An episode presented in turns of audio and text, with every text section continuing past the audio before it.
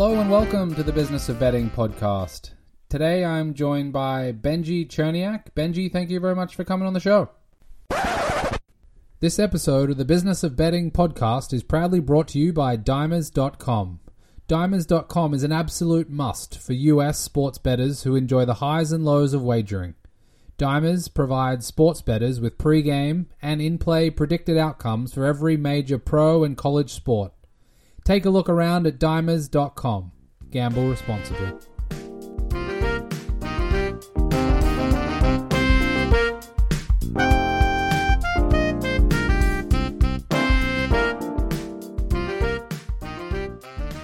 Today I'm joined by Benji Cherniak. Benji, thank you very much for coming on the show.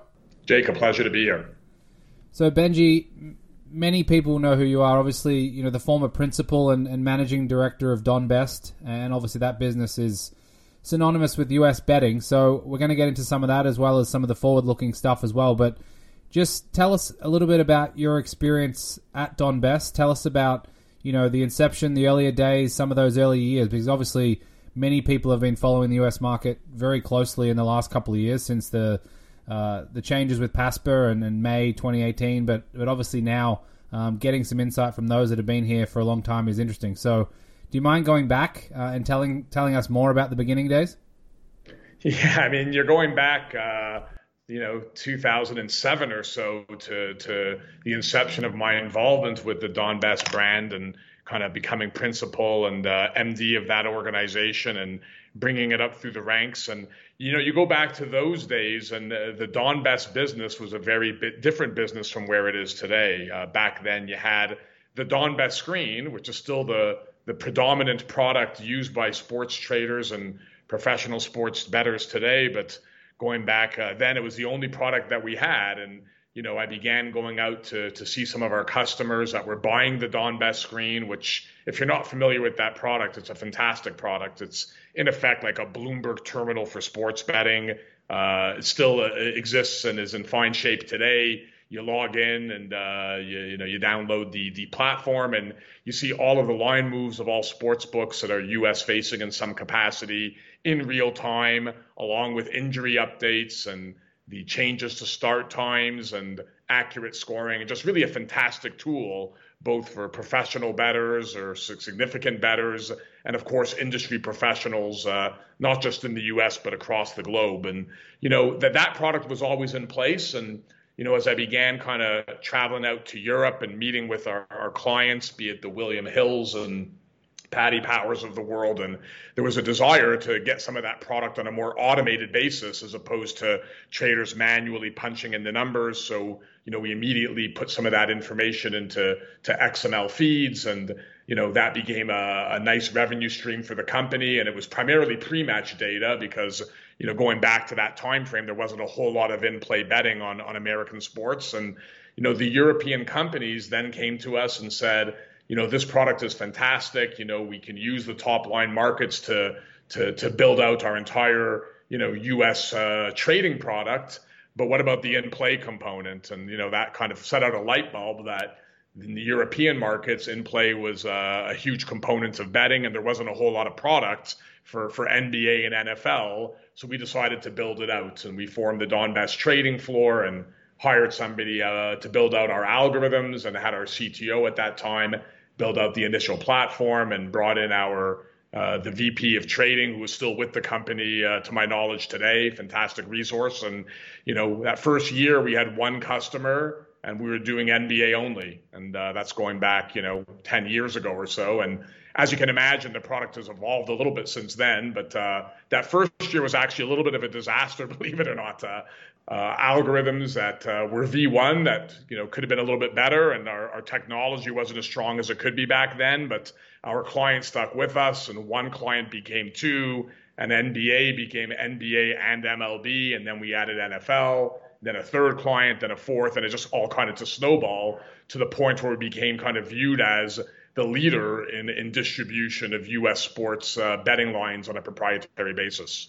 What do you think makes Don Best and the screen so iconic in the industry? Because anyone you talk to across, like you said, professional gamblers or significant punters across US sports, especially, and then obviously traders and other people who, who want that information, people might say it's a it's an odds, odds comparison screen, but it, it clearly has a far bigger place in the ecosystem than that. What do you think makes it so special and, and the place that it holds?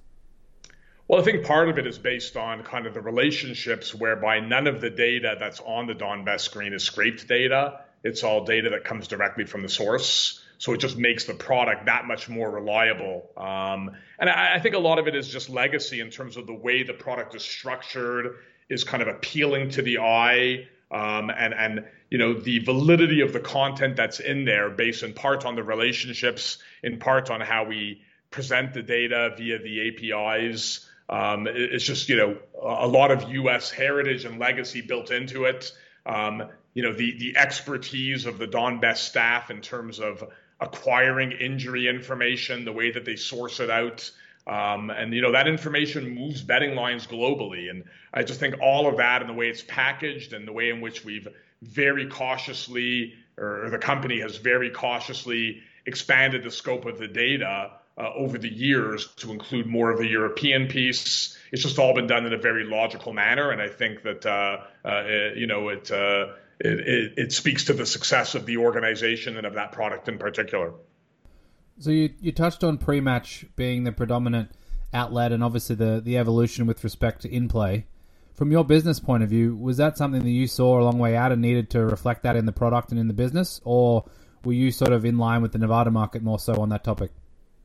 It was really an evolution. It wasn't really Nevada driven at all. It was really driven because don't forget, prior to PASPA repeal, there wasn't a whole lot of business that we could do in the US. A good chunk of what we would do in regards to sportsbook clients was with clientele that was uh, across the pond.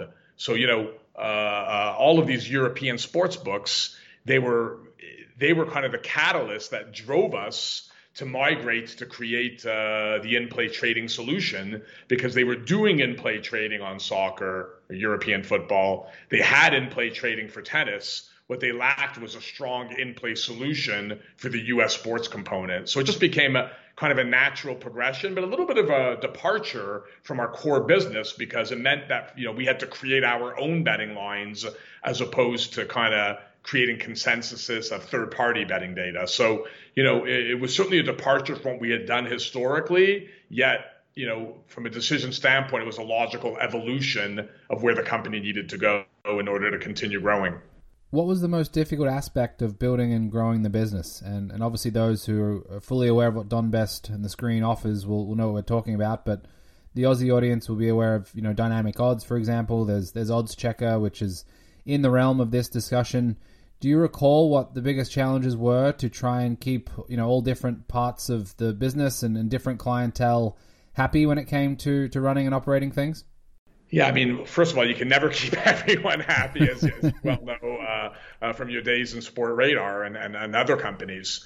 So, you know, let, us set that aside. In terms of the biggest challenges, I think that, you know, as we migrated to creating in play betting lines and looking to grow our value asset as a company, one of the biggest challenges as it relates to that piece of the business was you know that that the US market was a closed market. So we were in effect knocking on doors of European, uh, UK, Australian bookmakers where US sports might have been a secondary component for them and what we would say to them is, look, we know you already utilize, be it Sportradar or Genius or somebody else, for your betting odds, but we feel that for the US piece, you should do a separate integration and take our Don Best odds because we feel we have a better product. And because the US sports were secondary for many of these operators, it wasn't an easy sales pitch or something where, you know, you would walk in the door and get a sale right away. It was something we had to work at. And you know, prove that our product was worthy. So I think that that was, you know, at, at times a bit of an uphill climb, but something we were able to to work our way through. So I'd be amazed if you didn't have many companies looking at acquisition and, and your business as a target.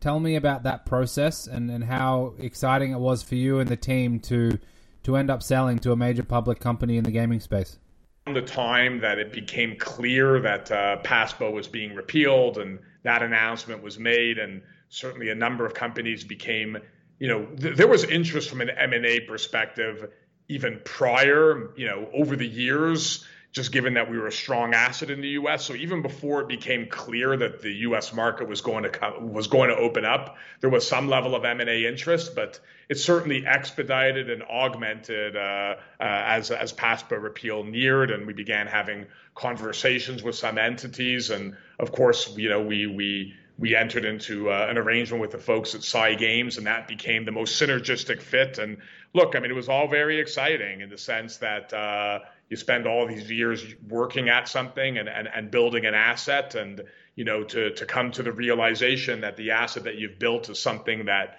you know not only has a legacy within the space but has value for uh, a major public company such as a scientific games was something that was really gratifying not just for myself but for everyone involved with the organization so i'm curious how things change for you you go from you know running it standalone with you and the team, and then you're acquired by a bigger company and you're integrated within the the broader group. What was that experience like for you uh, when it came to integrating with other teams and other technology and other parts of the business? Given um, you know you were basically running the show, and now you're within a bigger group. Yeah, so look, I mean, naturally there's an adjustment phase because, as you allude to, I go from kind of myself and, and in fairness i worked alongside two partners at don best uh, uh, i was a, a, co-principal alongside two others albeit i was more involved in the day-to-day runnings of the business and you know they were a little bit less day-to-day than myself. But you know uh, ourselves and the executive team you know we were able to kind of uh, work for ourselves and make decisions ourselves. And, you know, that, that's just what we were used to over so many years. And of course, when you become part of a bigger organization, you want to play the role in regards to making our asset fit within the confines of what uh, Scientific Games and SG Digital want to achieve as a company, both in the US and globally. And, you know, that required some adjustment in terms of how I manage business on a day to day basis. But that being said, it was a fantastic experience. You know, I just had the benefit of working with some really, really talented people at Scientific Games and, you know, the leadership, uh, people like Jordan Levin and Keith O'Loughlin, just really fantastic people and great people to work alongside and work for. Um, and, and, you know, look, I think that, you know, as with everything, when you're integrating a product like the Don Best product within the OpenBets trading platform and getting all of that done, there's a lot of ins and outs that go into it. And, you know, there's some speed bumps along the way, but I think overall the result was fantastic and continues to be fantastic for everyone involved as they continue with their journey uh, independent of myself. So I know now you've left Scientific Games as of a few months ago, and you know through the grapevine, I hear you may be assessing different opportunities in the investment space as well as advisory roles, and, and obviously given what you bring to the table, there's uh, a clear benefit for all of those businesses. Are you going to jump straight into that? Are you going to take some time off and, and maybe enjoy yourself, given just how hot the market's been and with all the activity going on, or what does the the future look like from your perspective? It's a great question, and I, I, think the answer is a little bit of all the above. You know, look, we, we, you know, as as alluded to, the parting of ways with SG on a very amicable basis, and ensuring that the asset is left in great hands, and and it is, and they're going to do fantastic things over there, and I'll I'll watch from afar and cheer for them from afar. But uh, you know, they move on, and I move on, and on to the next phase, and you know, for me, you're right. I have been looking uh, very closely at uh, at uh, strategic investments and, and advisory work within the space. I I've recently formed a company. It's called uh, Avenue H Capital LLC, um, and I formed that company for the purpose of uh, uh, investment and, and advisory work within the gaming space. So, look, I've looked at a bunch of companies and I am very selectively making some investments at this time and providing some advisory services. So that's really exciting to me. I think there's a lot of great entrepreneurs and great companies and fantastic things going on out there. But by the same token, after so many years, you know, this is really the first time in my professional career that I have an opportunity to sit back a little bit and take a little bit of time off and smell the roses. And I think, as I mentioned to you uh, previously, I've spent, uh, I'm in Las Vegas now, but I've spent the majority of the winter out in Miami. And it was kind of interesting because for the first time in my career, I don't have to spend, uh, you know, 40, 50, 60, 70 plus hours a week working at something. So I've kind of structured my day where I wake up in the morning, uh, seven or whatever, and get outside and get a workout in and come back and then kind of from 9 a.m. until 12:31 I'll I'll do my calls and look at different businesses and opportunities and have conversations and network and look at potential investments and advisory and all of those things. And, you know, then at, then at kind of 1 p.m., I try and lock it down and go for a longer lunch than I should and go to the beach and do whatever else and just do things that I that had time to do in the past and kind of enjoy some free time for myself now. And then maybe because uh, I was on the East Coast towards 5 5:30 p.m., I'll hop on a call for an hour or two with with West Coast people who are now in the midst of their day and you know, and then plan my dinner. And that was kind of my routine for, for the last few months. Uh, and, and it's been a lot of fun. So it does sound like there's a few spare hours in there to, to relax, enjoy yourself, a game of golf and, and something like that, perhaps. But did you ever get the itch to, to jump in and jump back in on the corporate side? And, you know, obviously the industry is very hot at the moment. Someone with your pedigree and, and business acumen in this space right now is obviously a, a very hot commodity. So I'm guessing – a lot of those businesses when they're looking, you know, for those targets, your name would come up pretty much every time. Have you have you felt like it might be a possibility to to jump back in on the corporate side at all?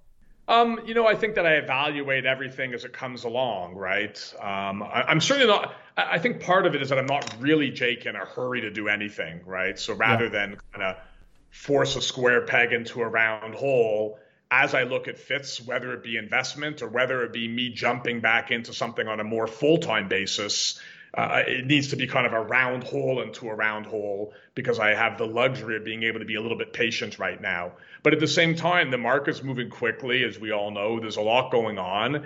And if it were the right type of opportunity, be it starting something myself or getting involved with a company, and I felt that it was really the right fit, then I would contemplate getting back into something on a more comprehensive basis. But uh, but for the time being, I'm very much enjoying kind of partnering with some of these new entrepreneurs to the space who are who are doing some really exciting things, and it's just fun to get involved in that. So I've spoken to a number of people that have considered the consultancy advisory path and either haven't done it or or might get to it. So tell me about your initial stages in that sphere and in that world because you know, like you said, there's a, a, heck of a lot going on, and I'm sure there's there's plenty of ways to spend that time. Um, tell us about Avenue. Well, tell us about the name Avenue H. I don't know if there's a, a, background to that, but tell us about the initial stages and whether it's been as fulfilling as you'd hoped. Um, things that you've learned or things you've picked up that you may not have expected.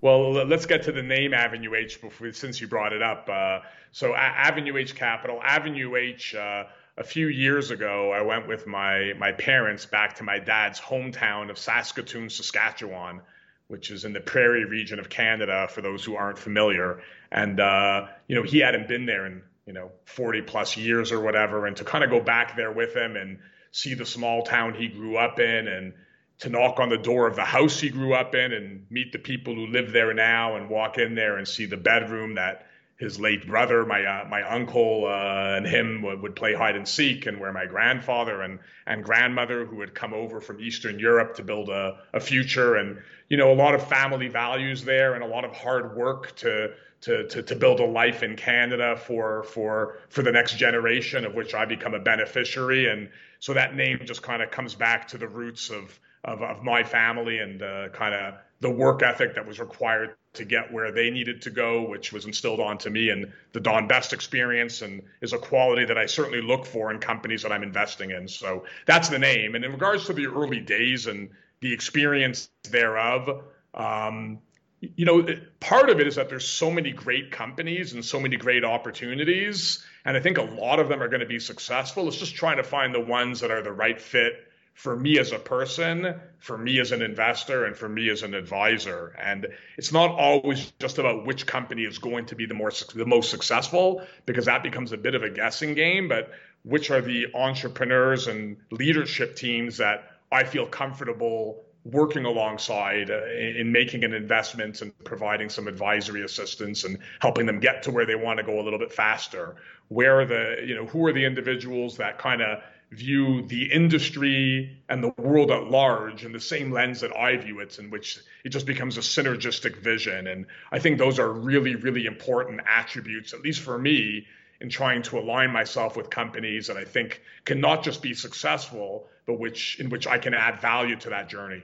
Interesting. So more specifically on that, with respect to the entrepreneurs, what are you observing? Because are you seeing those inside of the industry, let's say, working at companies like Scientific Games or or, or betting operators who are creating their own businesses in the space, or are they coming from outside of the industry, maybe from you know business school or other tech businesses, and they're getting into the betting space as well? Are the same ideas being recycled in a, a 2021 format? Are there wild ideas out there that seem fanciful, but you know someone from the outside might have a, a different vision within the betting space? Yeah, you know, I, am thinking of that one as, as you as you pose the question, and it's a really good one. And and as I think about it, it seems that the companies that I'm leaning to getting involved with and where I'm, I'm making investments are, are generally people that are coming from outside the space, as opposed to people that hung the had already established some pedigree in the space and and now have a new startup or a new company uh, uh, having come off another exit or whatever else. So it seems that more of my involvement is with with entrepreneurs that have great experience in other realms, have have a good niche within our space, and and you know my experiences allow me to add some level of value, as minimal as it may be, to to to individuals and organizations that are going to be successful, whether I'm involved or not.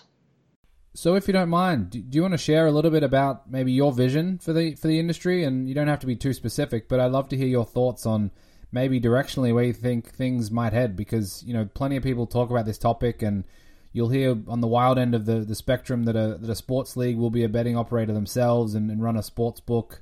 Uh, that Google and Amazon and big tech will just take over everything, and then Facebook will will take your bet pretty soon and stuff like that. To the the other end where it's rather boring and the, the placing of a bet's been the same for, for centuries and will continue that way and, and things will move around it and, and things on the edges or or maybe some ancillary parts will evolve, but overall um, there's not too much to, to expect when it comes to, to innovation and disruption. And I'd love to get your thoughts on this topic because it's it's something that you'll hear varying opinions on, and it's obviously a very interesting area to, to think about moving forward look, I think some form of change, some form of disruption is inevitable. You know, um, it, it, doesn't mean that the path of which sports books have operated in the past is a dead model. It just means that you know you need to evolve as the industry evolves. And I think that you know you go back to the past repeal two and a half years ago, or let's even back up two and a half years before that to five years ago, when a PASPA repeal wasn't really on people's radar.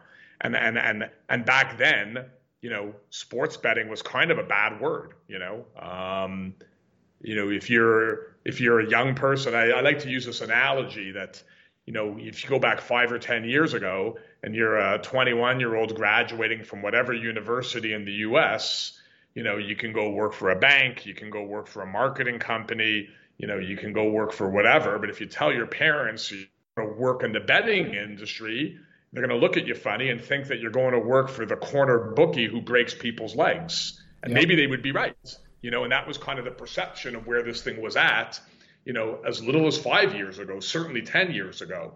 And then all of a sudden, you have the announcement that there's a PASPA repeal and, and there's an evolution in the way people look at things. And, you know, in advance of that, of course, the leagues, as you well know with your experiences in the industry, began to adjust their position from being as distant as they could to recognizing that there's a role that they can play in terms of their data and partnerships and you know you, you, get to where we are now and the evolution has been a lot faster than i think a number of us had anticipated where you now have leagues looking at you know where is not just the monetary opportunity but where are the partnerships that can drive further engagement to to you know particularly coming out of the confines of covid you no longer have fans in the seats. Certainly the leagues are waking up in terms of you know what are paths for to, to, towards increasing engagement in absence of fans in our seats and we don't want to take that for granted anymore going further. And you know where does sports betting fit into that? So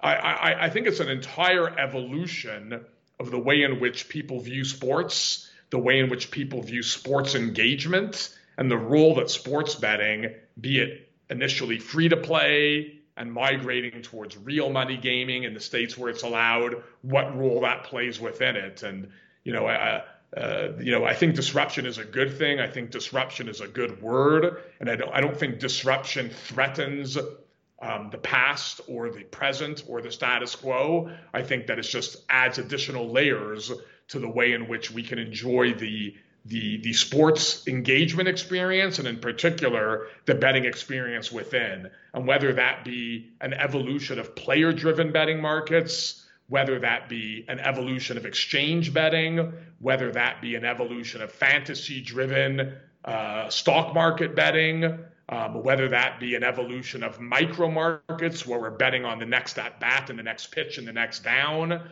whatever it may be, whether it be a different way of viewing the betting experience as opposed to minus one and a half uh, or minus two and a half point spread, categorizing it in a different way. All of these forms of disruption are things that are in place uh, on their way now. Uh, there's companies that are doing these things, and it's going to all be, in some capacity, a part of the future of sports betting and, by extension, sports engagement.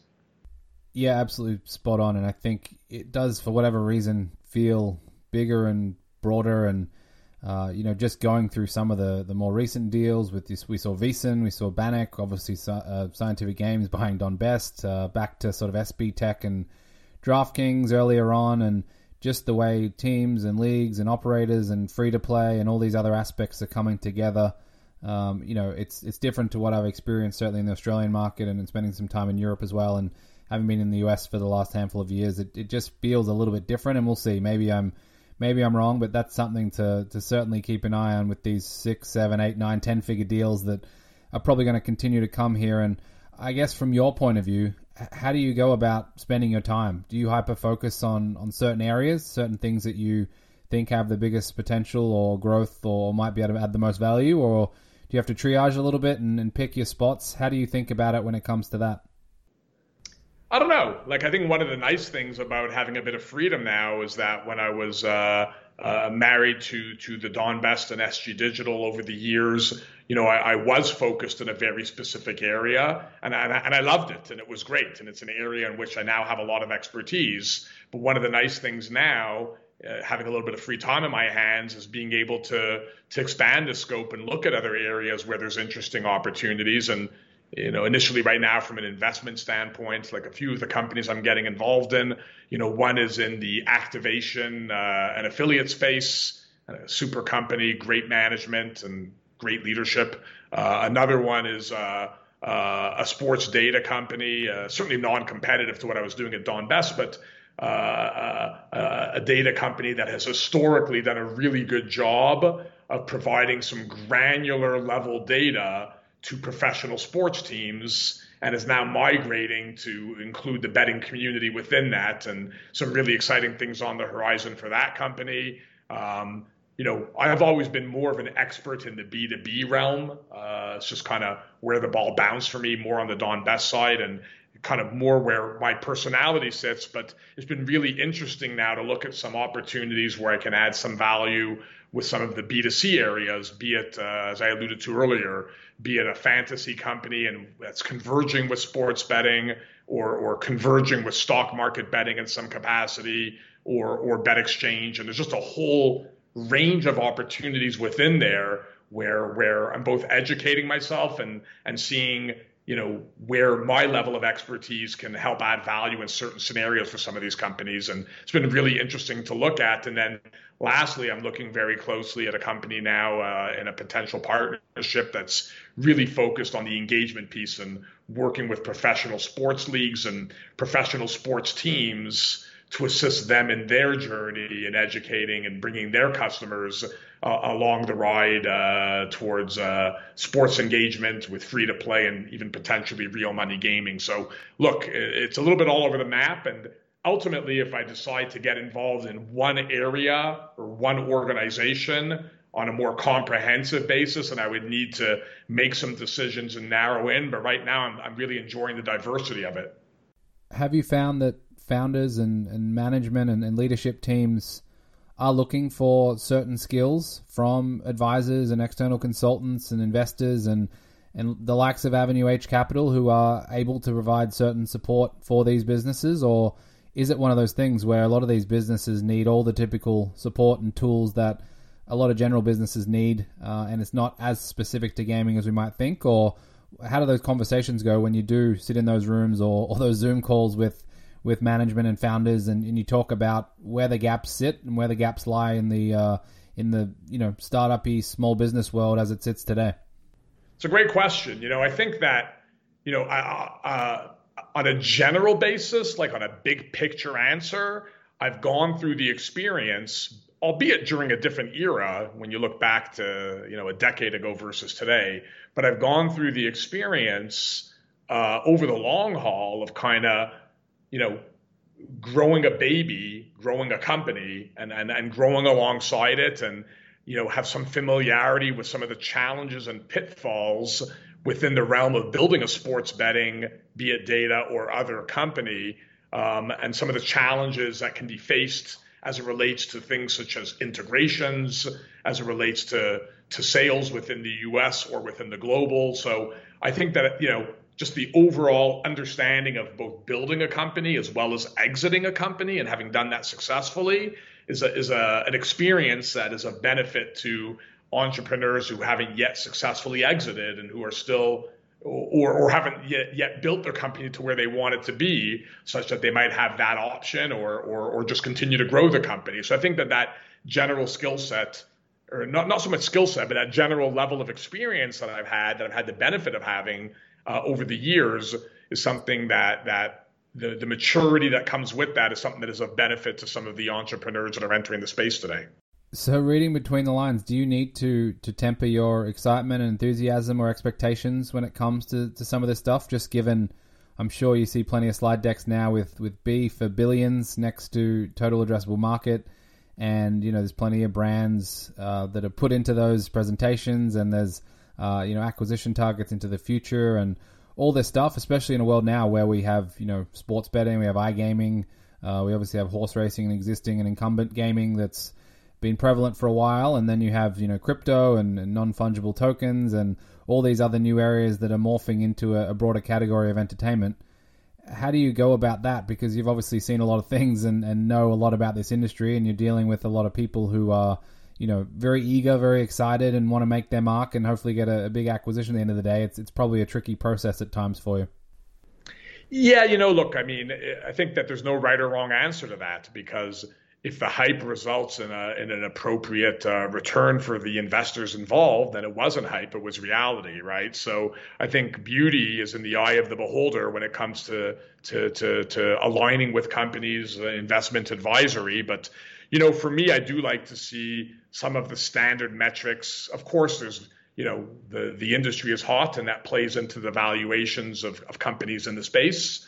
Um, and and and I think there's a lot of room for growth within that. We're yet to see a lot of the biggest markets open up. Uh, you know, uh, the Texases and the Floridas and the Ohio's and and the Californias and the real New York, which would have the the mobile component. And you know, let's not forget about Canada and you know, Ontario is going to be an absolutely massive market that would take a backseat to very few of these bigger U.S. states. So you know, the as more and more of these markets open up yeah, I think the opportunity just continues to get bigger and bigger. And I think that plays in a little bit to what some might view as inflated valuations to a certain extent. But, you know, for me, I, I, I try and look at not just what can be the exit plan when they get there, but in absence of an exit, what are the nuts and bolts of this business and where is the value within it? And that was kind of how i, I approach things from a business perspective in general. And uh, that would uh, so, uh, to, a, to, to a great extent uh, fall into line as to what i look at on the investment side as well. But uh, certainly you know you have to be prepared to recognize that there's a value add in, on on the inflation you know the inflation of valuations is is in part justifiable based on what we're seeing right now in the m&a space so, for those listening who might want to start a business or have just started their, their new business and want to understand what folks like you are are interested in seeing or, or talking about, are there things that exist that they might be able to, to understand and, and control within their business that might make them better positioned when it comes to this space right now? Um, I'm guessing there's probably you know a need or a, or a, or a want for fundamentals of, of just having a good strong business with, with good management, good leadership core competency across the different areas that are relevant and required. But are there any silver bullets out there in, what's been described as a gold rush to to try and find your place and your spot within that, or is it something that you know that doesn't really exist, and you just have to stick to the to the more fundamental parts of building and growing a business? You know, I think that for sure there's the the nuts and bolts to, as it pertains to to strong management and strong ethics and strong leadership and all of those things and ensuring that as you form your company you have that you dot the i's and cross the t's as it pertains to doing your homework from a legislative standpoint. But i think you also have to be prepared for what you you know to prepared for the unexpected. And uh, you know I, I think the first thing you have to look at is you know what is your niche? You know are, are you solving a problem within the space and if so, what problem are you solving? And, and who are you solving it for? And how valuable is it to that skills to that to that subset? So if you're a, a B2B supplier supplying some sort of a product in some capacity to to assist operators, you need to look in terms of, you know, what is the value add that I'm adding to those operators? You know, how am I differentiated from the current competition or from inevitably the competition that will come if no one's in my category yet? And you have to learn, you have to kind of look at how are you adding value for whomever you're adding adding value to. Um, so I think that that becomes, you know, I don't know that that's specific to this business, but that's something that I would kind of advise people that are looking at a startup is, you know, getting real clear on what it is you're trying to do, as opposed to just saying, hey, Monkey Knife Fight just sold for 90 million. Let me slap some lipstick on some sort of a B2C fantasy play and I can sell for 90 million too. Before I get you out of here, I want to ask just about Don Best again. Obviously, we, we covered a lot earlier, but now that you've had a moment away and a moment to reflect on that part of your life, obviously a huge chunk of your career and your life spent building and growing that, a lot of blood, sweat, and tears, I'm sure, went into that. And and now that you're away from that, any memories that stand out, any moments or any feelings that come to mind when you think about your time there, what you built. I'm sure plenty of great people come to mind. Is it something you've had a chance to to think a little bit more about over the past few weeks and months?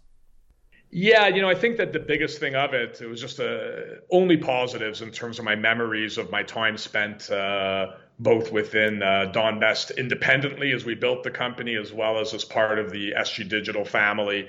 And I, I think the biggest part that comes back to me is is just enjoying the journey and enjoying the people I was working alongside.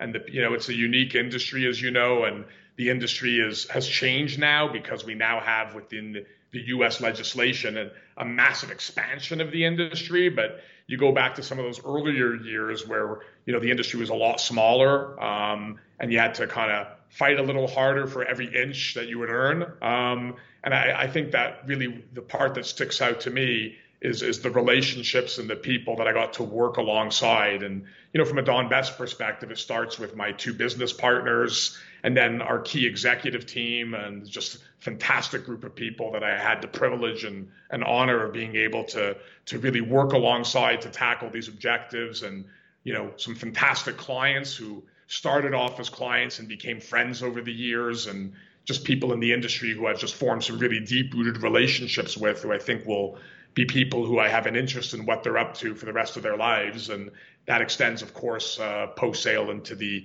SG Digital realm. You know, fantastic company, fantastic people, not just the folks that I reported to, but the people that I had the privilege of working alongside and who assisted in the journey, be it on the HR side or within legal. And of course, all the people that worked for us over the years at Don Best, be it uh, uh, folks on the on the trading floor or within the sports department or or within our HR and accounting. You know, just uh, always fond memories of the people more so than uh, uh, and and the journey itself.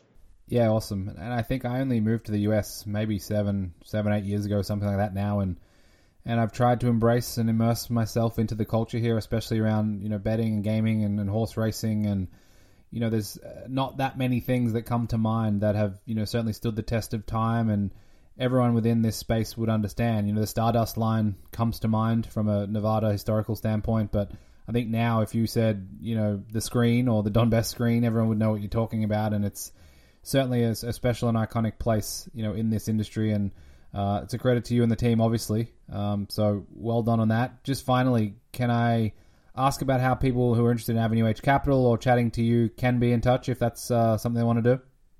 I think the easiest way to reach me is just to, to shoot me a, a message on LinkedIn. You know, it's under my name, Benji Cherniak. Uh, you can Google me or just hop onto LinkedIn and, and grab me there, and I can shoot you my email, and we can kind of go from there, type of thing. Awesome. Well, there's been fun, Benji. I know we didn't get to cover too much in too much detail. We certainly covered a lot, and I appreciate your time and insights. And I know uh, you're going to have a big part to play in this North American gaming business for years to come. So thanks for coming on the podcast and uh, and spending the time. Jake, you're the best of the best when it comes to doing these types of podcasts and interviews. So it's really a privilege to be able to spend an hour or whatever it was with you. And thanks for the time and look forward to crossing paths soon.